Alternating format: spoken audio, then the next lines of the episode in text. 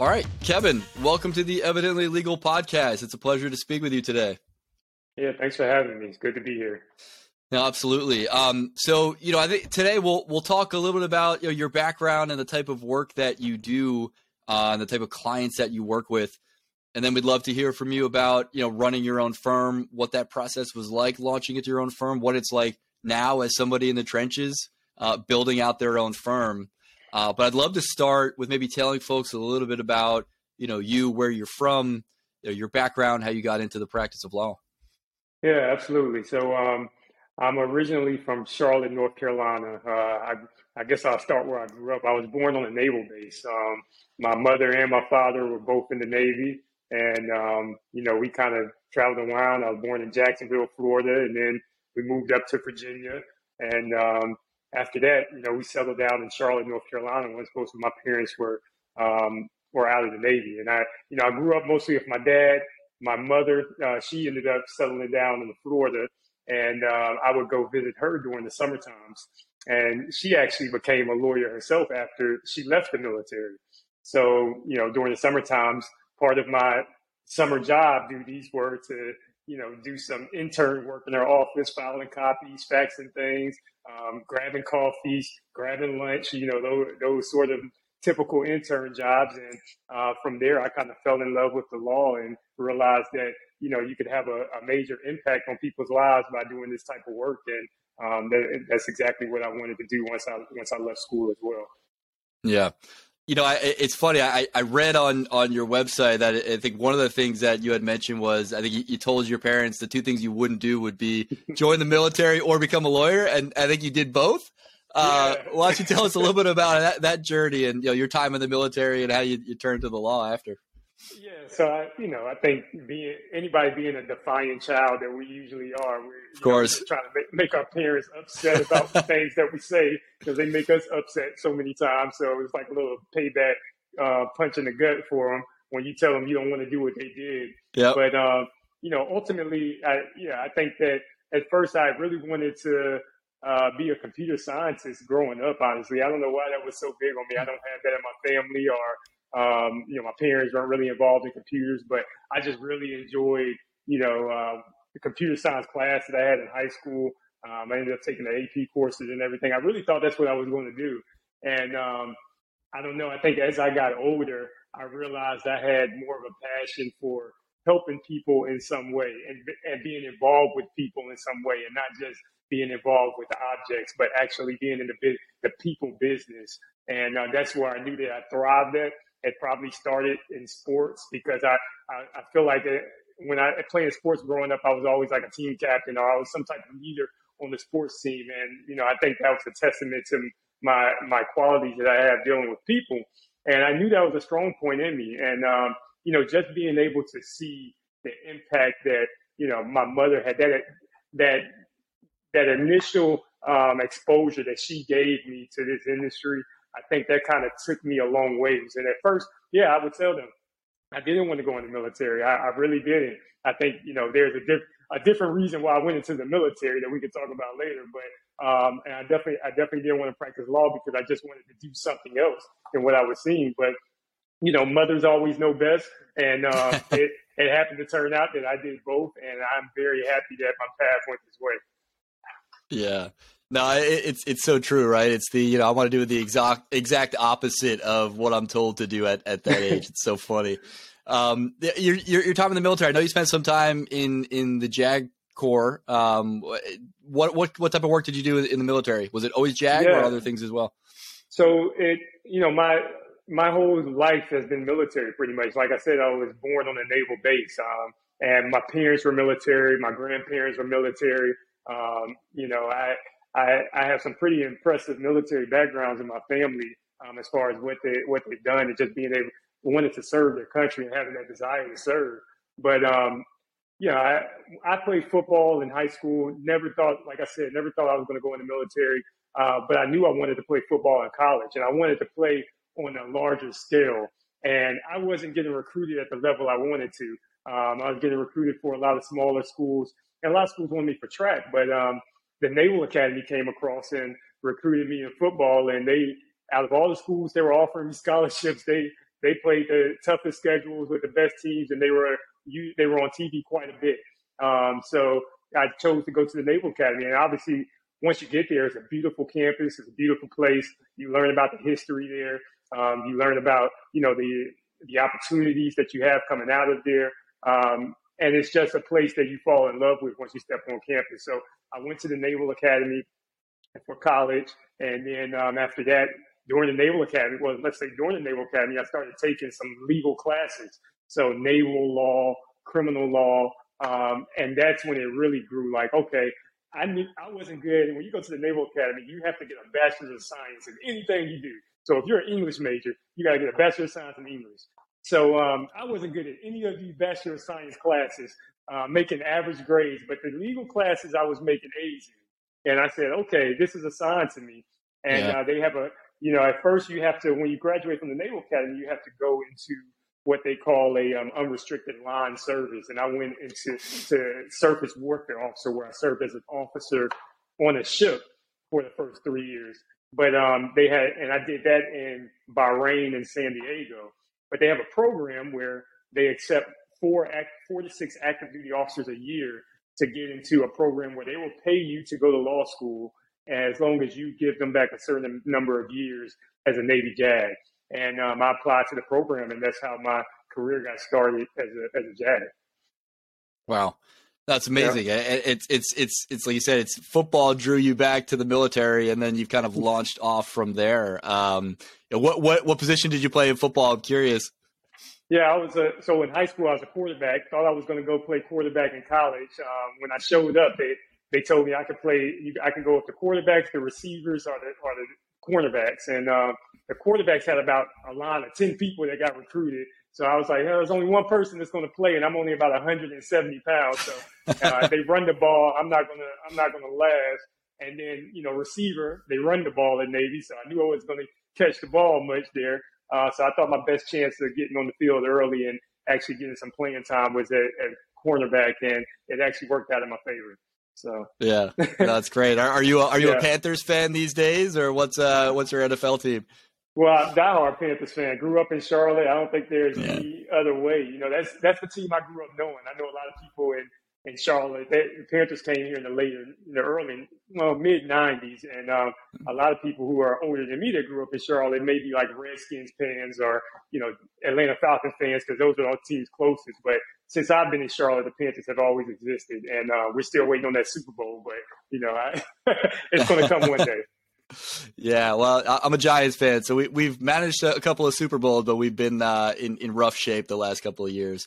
Getting better though. Always optimistic yeah. with the Giants. Um, so look, so uh, you know, so it sounds like you got it. You know, you did your your your time as a surface warfare officer. Got into what was, you know, it sounded like a difficult program to actually move from that into the JAG Corps. Only four to six people get accepted each year, uh, which is amazing. Oh, tell us about some of the work you did as a, a JAG in the Navy. Yeah, so um, I knew coming out of law school, I wanted to be in the courtroom. I didn't want to be behind a desk just, you know, doing paperwork. I wanted to, you know, be active in the community. I wanted to be in the courtroom. I wanted to be able to litigate. So the jobs that I took were focused towards that. Um, I, I started off as a defense counsel in the in the military, where I was representing sailors and court martials um, and administrative uh, procedures where maybe they were getting separated from the military and they needed somebody to defend them at, a, at an administrative proceeding. Uh, so that's what I did starting off. After that, I went to become an appellate counsel. So, um, which was, I tell everybody, one of the toughest things, one of the toughest jobs I've had just because of the amount of writing, reading, and research that you do. That's literally all you do. Um, and, uh, you know, I like to tell everybody that's new to the legal game, litig- when you say litigation, it's just not standing up in court and arguing. Right. it's mostly writing, researching, and responding to, to motions, and then obviously a big part is discovery. But in a, an appellate, I really got to learn how to write um, and research, and that has benefited me greatly. I think moving further in my career. So I did that. I went. I switched from the defense side to the government side, and was actually um, up, trying to uphold convictions from court martials at the appellate level.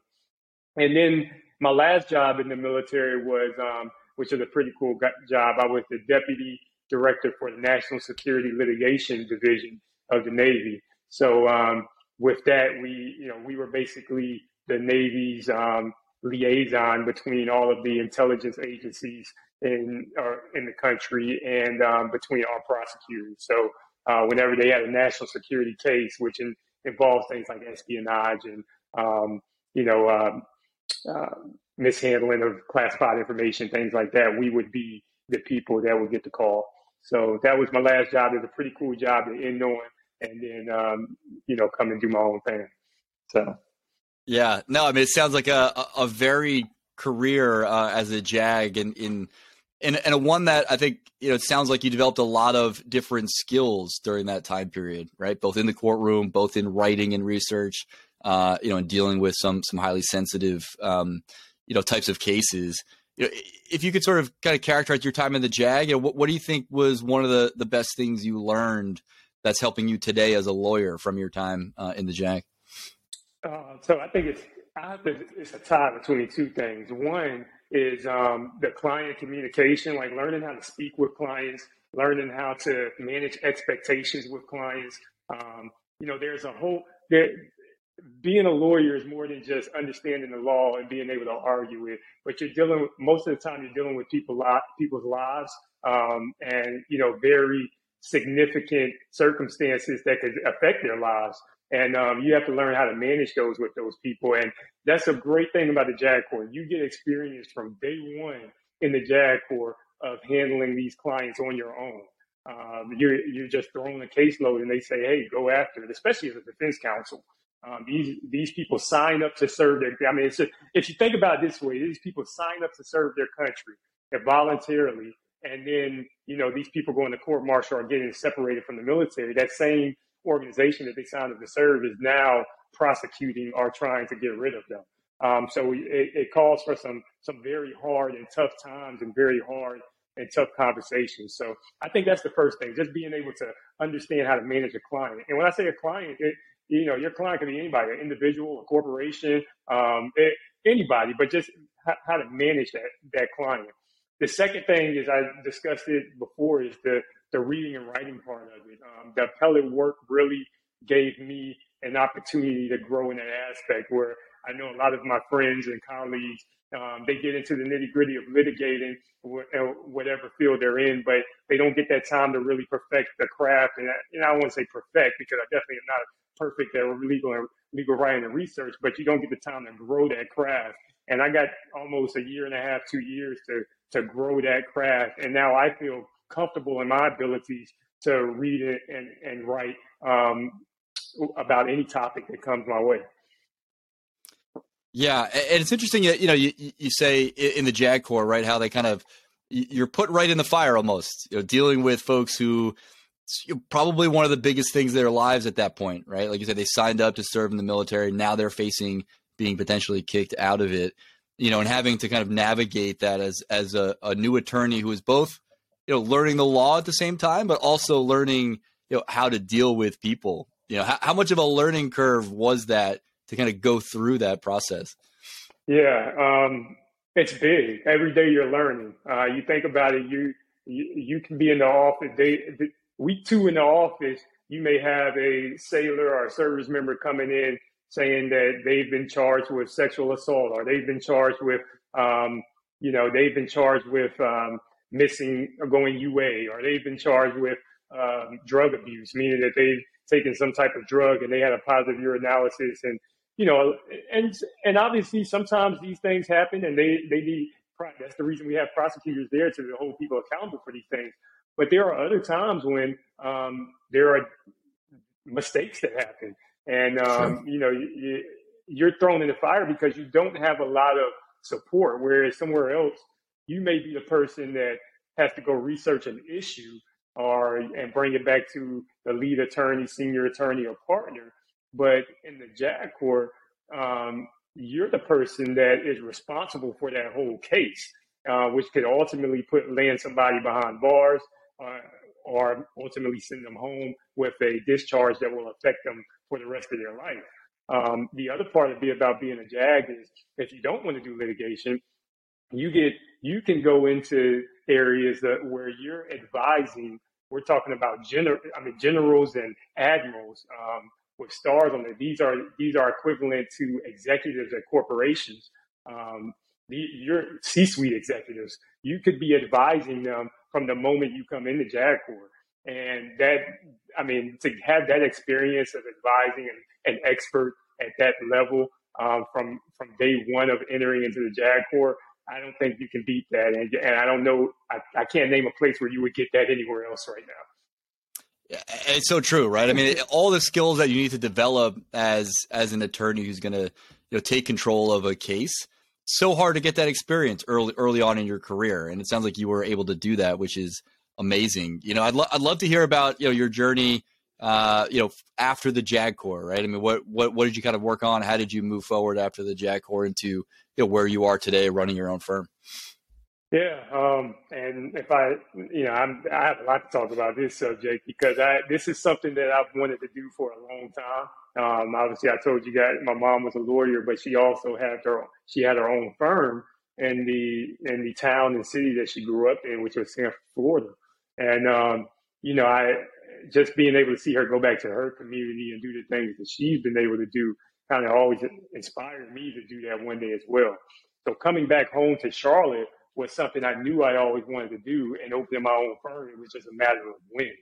And, um, you know, I, I made that decision with my wife probably two years ago. I started my firm about four months ago, but I made that decision maybe, nah, maybe a year and a half ago that this, we were going to do this. And um, from then on, it was planning. Um, like, how am I going to do this? You know, how am I going to set myself up to make this transition? And uh, that was the planning. It, it started from reading books to watching videos to um, listen to podcasts like we're doing right now.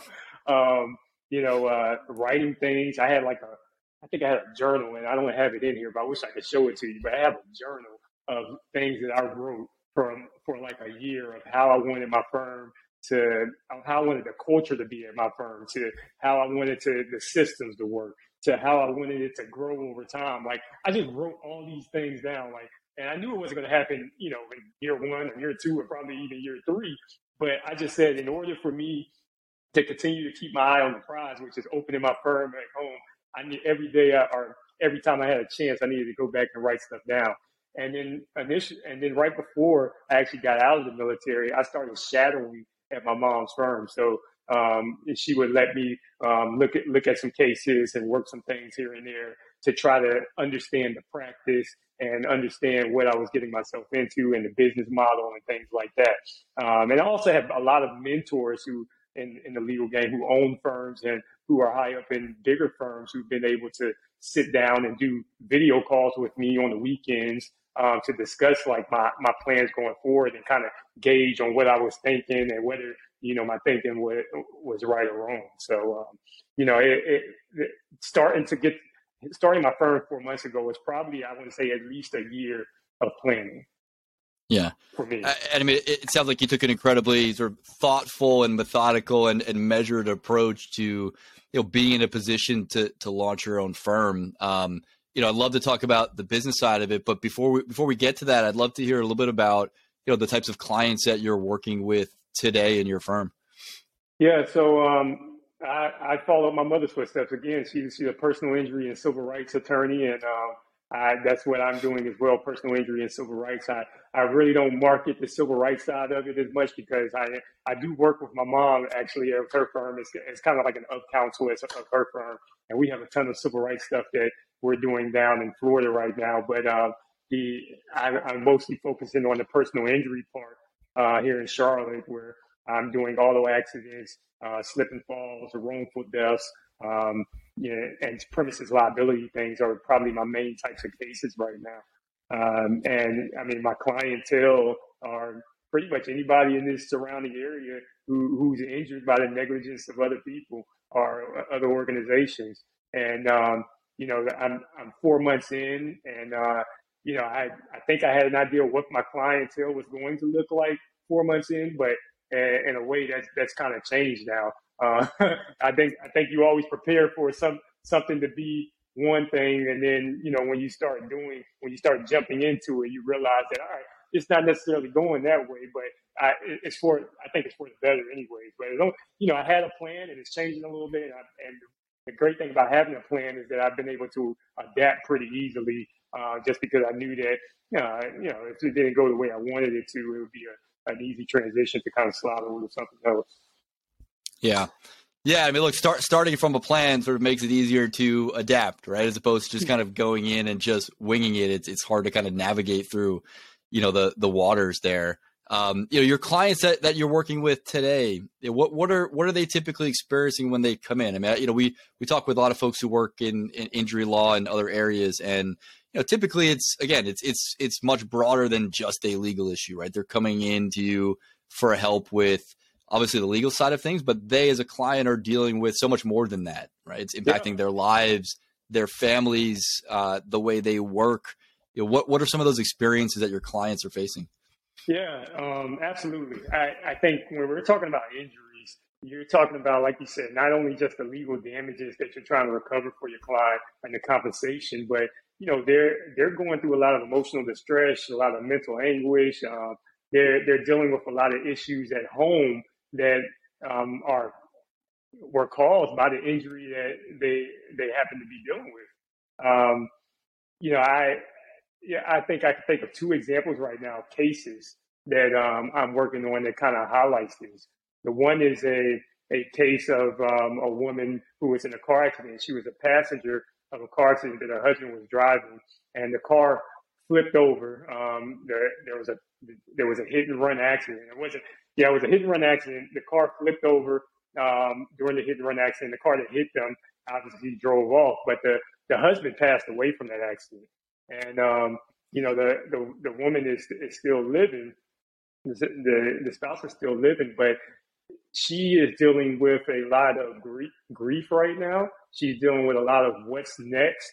Um, she she's talking with people who she doesn't necessarily know, so it's hard to really trust that they're going to do the right thing for her. And um, you know, she's dealing with a huge transition in her life where she was being supported by someone, um, and that person is now gone. So she doesn't really have a lot of support right now. And um, you know, when you're dealing with a client, you, especially a client in this situation, you have to they almost become like a family member to you because um, you're you're seeing them go through this every day. And um, you you kind of have to show some empathy and not only just be there as a transactional lawyer just to say hey i'm just dealing with this legal issue and i'm getting a paycheck at the end of the day but uh, you have to show some empathy to that client in their situation um, or or you you may not get anything from uh, from that client. Maybe they won't send anybody to you, or maybe they go spread a bad word about you in the future. But um, one thing about this client is she went to the two biggest firms in Charlotte before she came to me. And well, I wouldn't say the biggest, but they are two of the bigger, probably top five, definitely. And they refused to take her husband's case um, because the police report showed that he was actually at fault from the accident. And you know, I told her, look, I can't guarantee we can get anything, but I'll take the husband's case and we'll work with it. And um, all it took was, you know, phone call to the police officer who said that, you know, she did tell him that it was a hit and run accident, um, but he thought otherwise. And, um, you know, he, he didn't put that into the report. So we proved that that should have been in the report. And we also showed that she would have testified to the hit and run, and that there was no other witnesses. So she was the only witness that would have been able to get on the stand and testify that would have had what happened in this um, in this accident.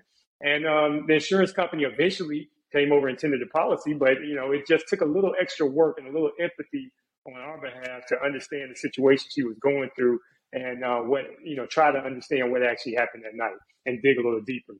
The other cases I'm, i wanted to talk about that I'm doing right now is that uh, many people probably seen them are like the Camp Lejeune Justice Act cases.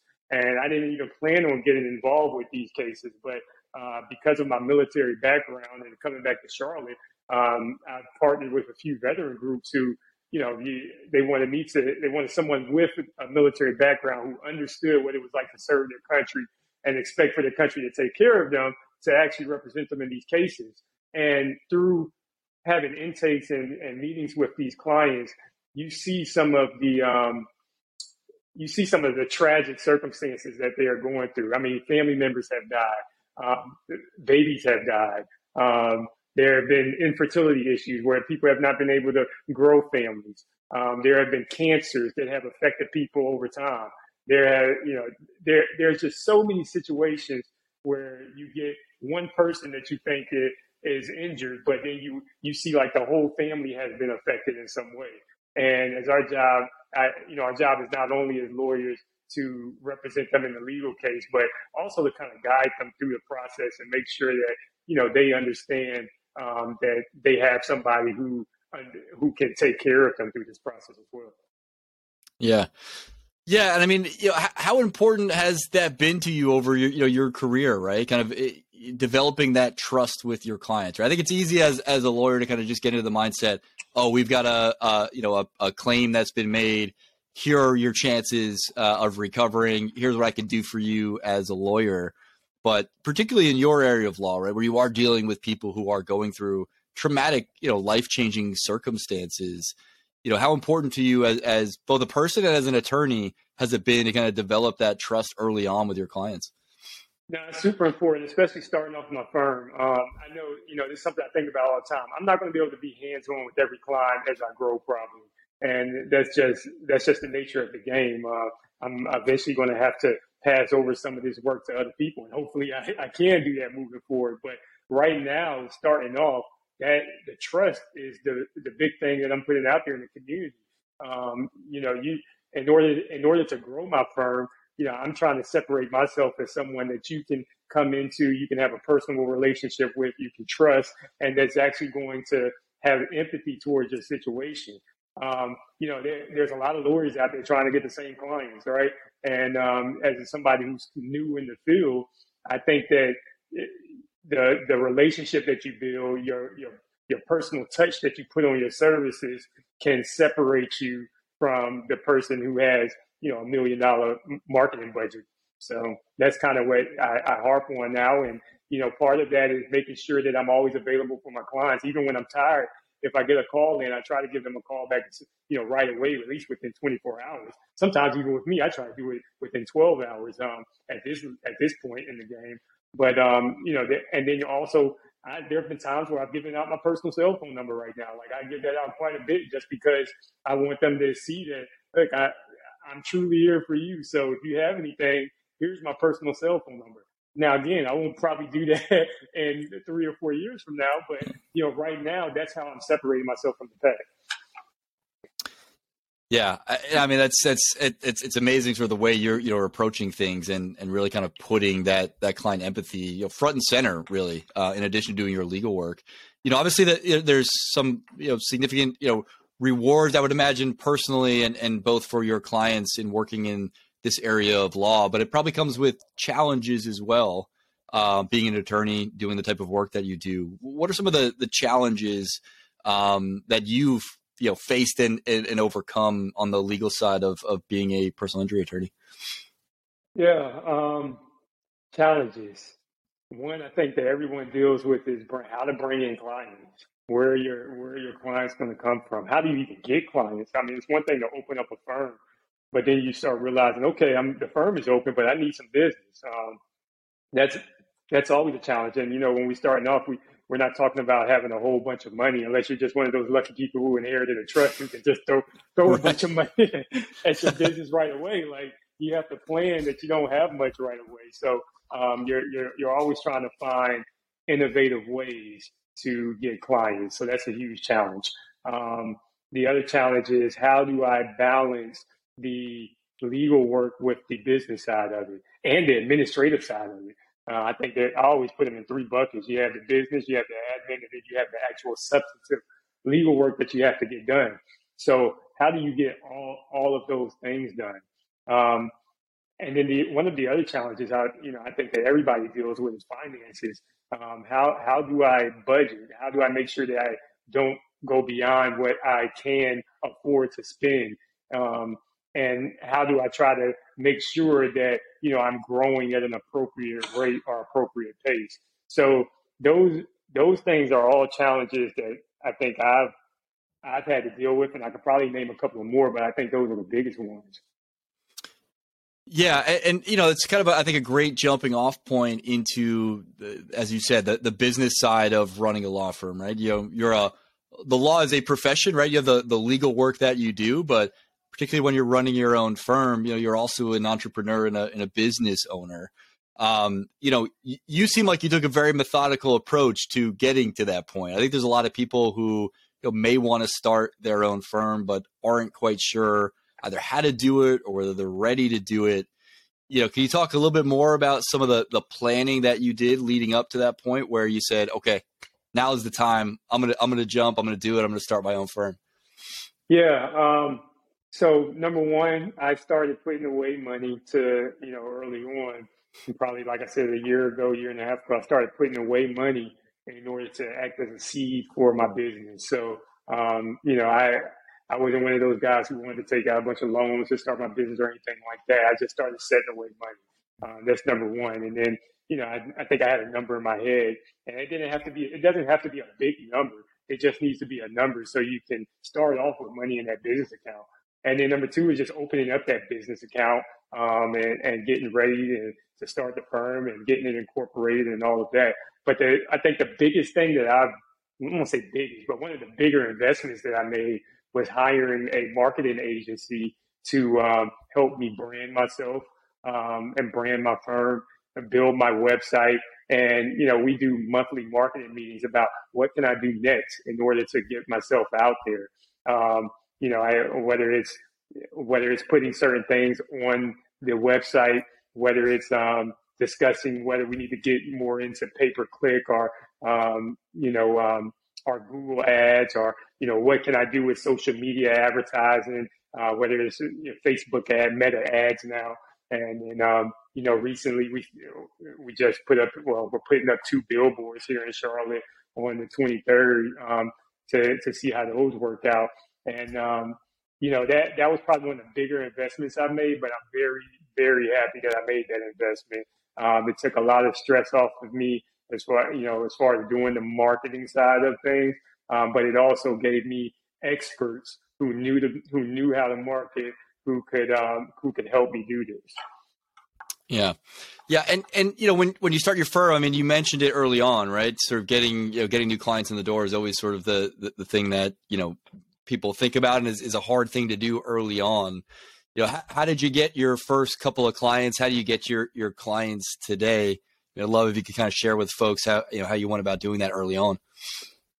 Yeah. Um, so first clients. Um, I think the woman I told you about actually, who was in that car accident, she was one of my first. I want to say one of my first three clients. Um, and it's crazy. The, my first couple of weeks here back in Charlotte was going to car. I'm just literally walking into chiropractors offices with donuts and stuff and like cards and material and just like they're looking at me like, what the heck are you doing here right now? I'm just like, well, I just started a personal injury law firm. You know, I just want to introduce myself. And um, I probably walked into several chiropractors offices just out of the blue with no notice. Um, I've walked into, I knew that a lot of injured people go to go to funeral homes. I walked into funeral homes and just told them that, hey, you know, I'm here to help if you if somebody ever needs anything. Um, and built a partnership with one of the funeral homes um, with um, um I'm drawing a blank right now. Chiropractor. Oh, and and church. So community. We're talking personal injury attorneys. We're we're talking about you being in the community because yeah. people who are injured every day are just normal community community type people. So where do they go? A lot of these people go to churches. Um, and I have, you know, I grew up in the Charlotte area. There's a lot. I know a lot of pastors, and um, I was I was very hev- heavily involved in church when I was younger. So I just, you know, started visiting churches, letting them know that you know, I'm here to help if if anybody needs anything, and um, and and uh, this isn't just to sell myself, but it's to make sure that people know that I'm an asset in the community, um, yep. and and that I'm here. And one day I got a call from one of the people at the funeral homes and said, "Hey, I have somebody who who wants to she can't find an attorney.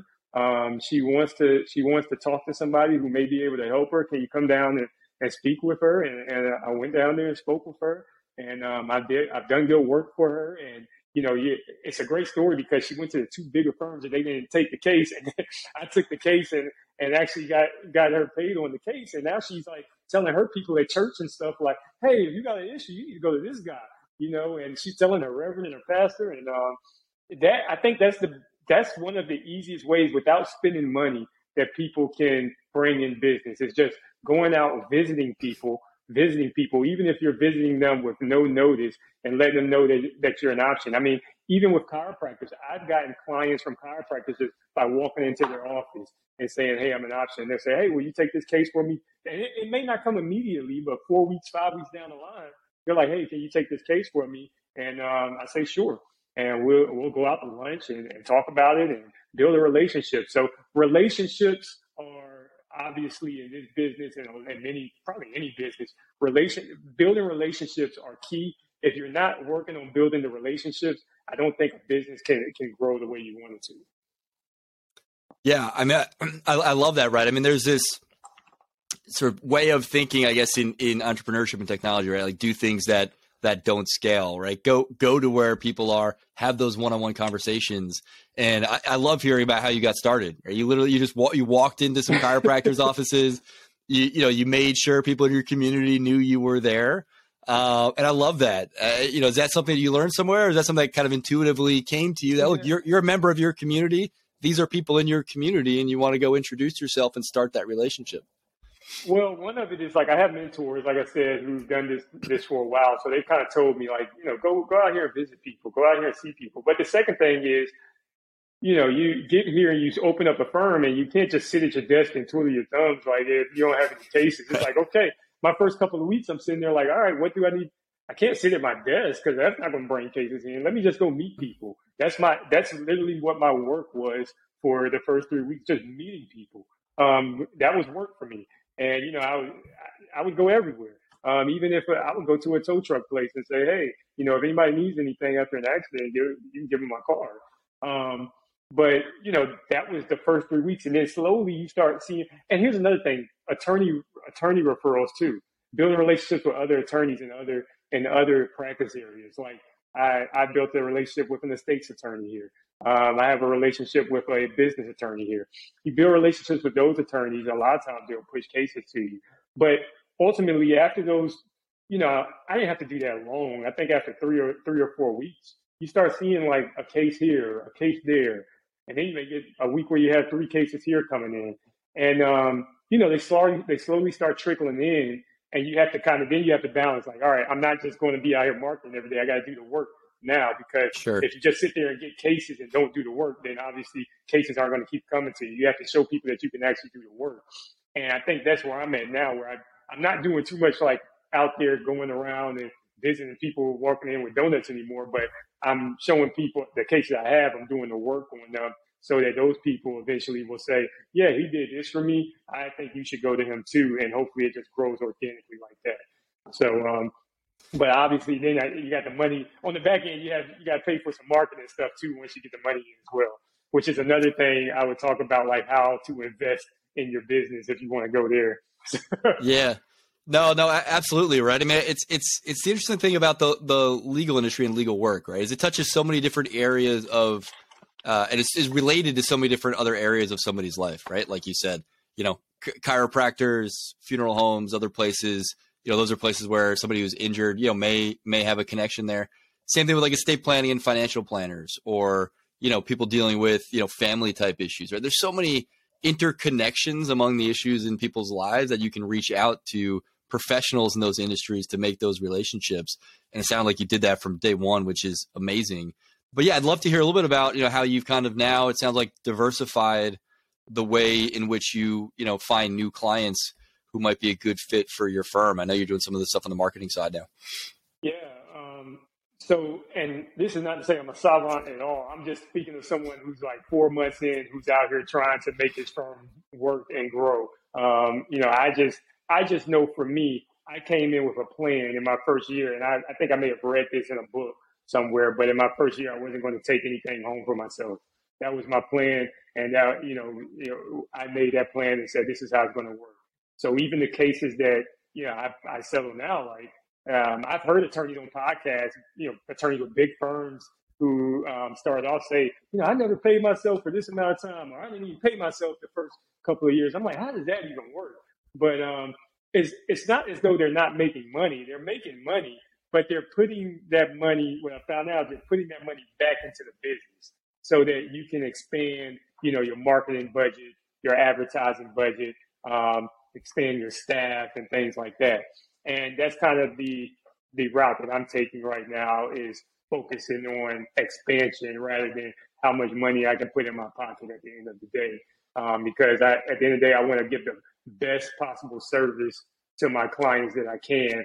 And I know I can't do that just on, on my own.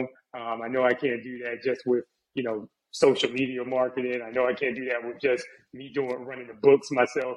I, eventually, I need to bring a team in who can help me do that, and um, and I also need to bring the clientele who can help can keep the business running. And that, that goes back to the advertising and marketing. That the more you know, the more you can push money into that stuff and smart and smart choices, then I think um, the better off you are. So that's kind of my philosophy right now, and that's what I'm doing. I guess we can talk about it a couple years from now and see how it works. So.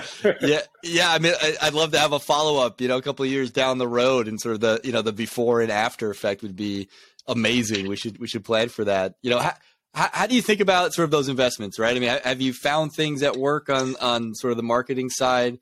Uh, have you found things that work better for you versus other types of of marketing? Right. I mean, I think folks a lot of times, you know, are, maybe aren't quite sure about how to invest that money the right way in things like marketing. Yeah, it, for me, it's just kind of plug and play right now, just seeing what works and seeing what doesn't. Um, you know, I played around. Oh, I'll say this: I had a mentor once told me, like, he's like being a being a lawyer running a business is kind of like being a venture capitalist, right? Like you you only have to be right 70, 60 percent of the time, and you're, you're good. so I just the reason I bring that up is because you there are going to be times where you put money in things and it's just not going to work, and um, you know you have to under. I think that's part of just the process. Um, you know, sometimes it's not going to work, and then you pivot. But you do have to give it enough time to work too. And I think a lot of people, um, I've seen a lot of people myself go into it and do one thing, and then they automatically say after two months, like, ah, I'm not getting any clients from this. Let me shut it down. Uh, just, that's just not how it works. Like you have to, you have to let it sit for some time and um, and see if it works. But I think that everything that I've done, um, I think the only thing that I I think I could have done a little better with probably Facebook ads so far. I may have spent a little too much money and probably didn't. And I'll say this was my mistake. I didn't talk to anyone beforehand about like how to make it work. Um, I just kind of did that on my own, and um, you know, it didn't work out that well. I would say it didn't work out well, but the first two months I pumped money into it just to get exposure, um, and it may have given me exposure, but I didn't get any like converted clients from it. Um, and I, am still doing it a little bit now, but I think um, you know, again, I'm only four months in. One of the things we did with my content on my website, my marketing team has really beefed up the content. And then last month was the first time I actually got a, a converted lead from from that, and that's like a really good feeling when you finally get that first conversion. And that you know that's mm-hmm. three months in, but you you know I didn't see anything the first two months, which I'm saying is like sometimes you don't see it until three or four months. You yeah. just have to be patient with it. And then I'm going into I'm I'm about to go into billboards now, and um, see how see how that works out. But you know, um, I, I mean, I, I put myself in a year commitment with that because I know that I you can't just put them up and then three months later say, "Nah, I'm going to take them down."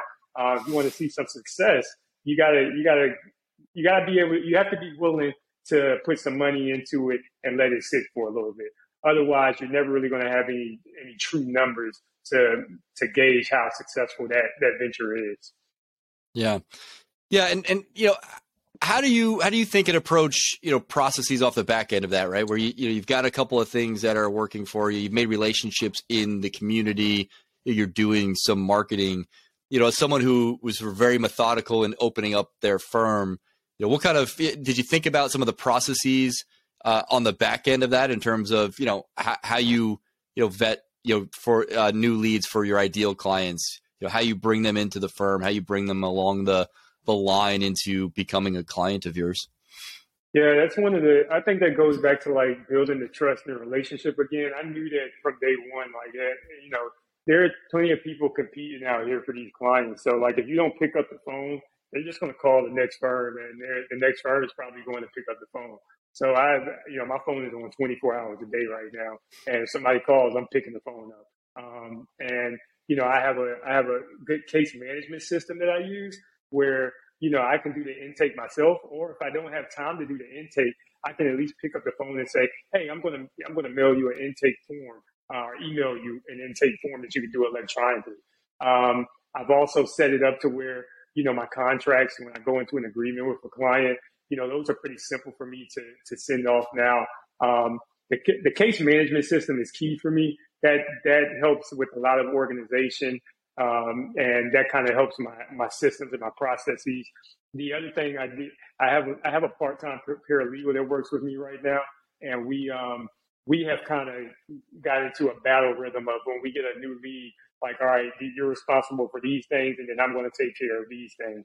So we kind of know, like, all right, new client comes in, you're going to send these letters off, and then if they, yeah, I'm going to send these letters off, and I'm going to do this, and I'm going to do this, and you know, now we've we're in a rhythm with that with with new clients. So, but I think that system takes a while to develop, though. Even if you have it written out initially, um, it, it, takes a while to get used to and to make sure that it's um, you know it's working smoothly. Yeah, yeah. So you know, look, I, obviously you you're four months in, right? You've been working on processes. You, have got some relationships you've developed in the industry. You're diversifying the way you know you uh, acquire new clients. What what so far uh, has been the most rewarding thing for you of running your your own firm?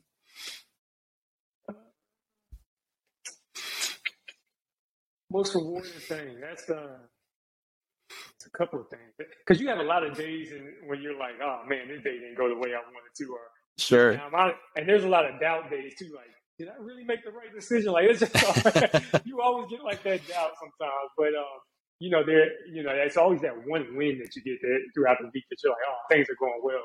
But um, one of the biggest wins that I think I have is probably when I get more clientele who sign up with me, who say, look, I want you to be my lawyer. Because I think about it like this way, they could have went to all these other firms out there who've been around for years, who probably have a lot more money to spend on marketing and a lot more money to to to spend on systems, and they probably have a lot more staff and attorneys. And then these clients came to me, and after speaking with me, decided to uh, retain me as their lawyer. Uh, I think that that is probably most rewarding, just because it makes me it helps me understand that I think I'm on the right path, I'm doing the right thing, especially when I'm talking to these clients and I'm persuasive to them that you know, I'm somebody that they can trust to represent them in their in their matter.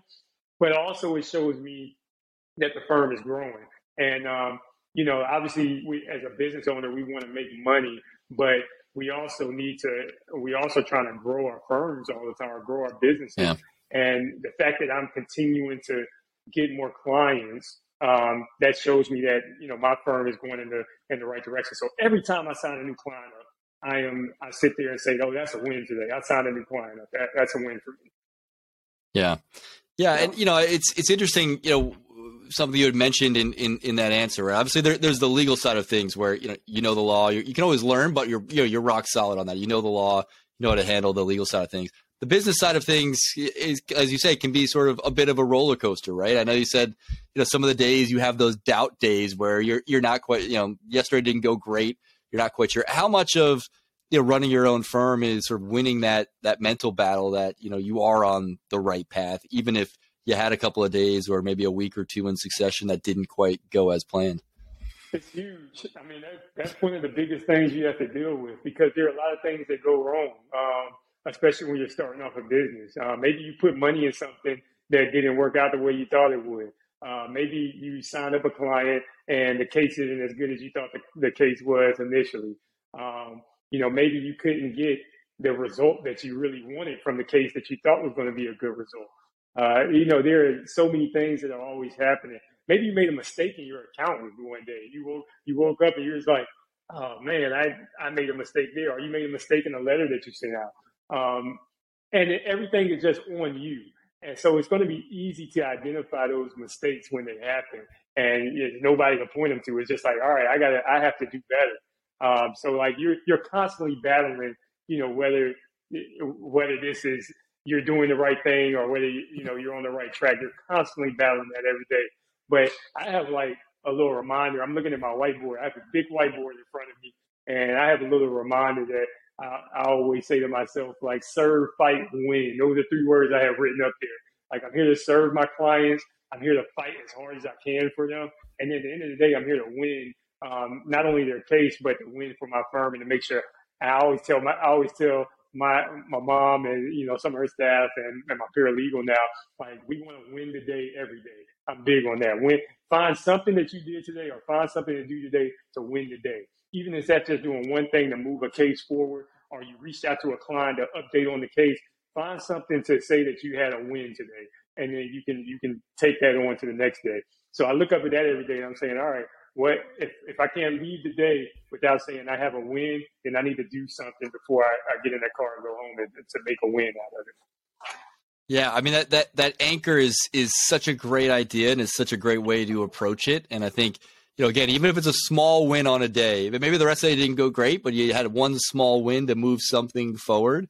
You know, it's it's it's compounding, right? It's it, over time those start to add up to you know bigger and bigger wins over time you know, I'd love to ask you. So, for folks who who are thinking about maybe jumping out to start their own firm mm-hmm. and maybe want to get a head start on planning and and uh, around some of the challenges they may face, you know, if you could have, if you had a magic wand and you could solve like one big you know thing in your firm, you know, what what would that be for you today? Um,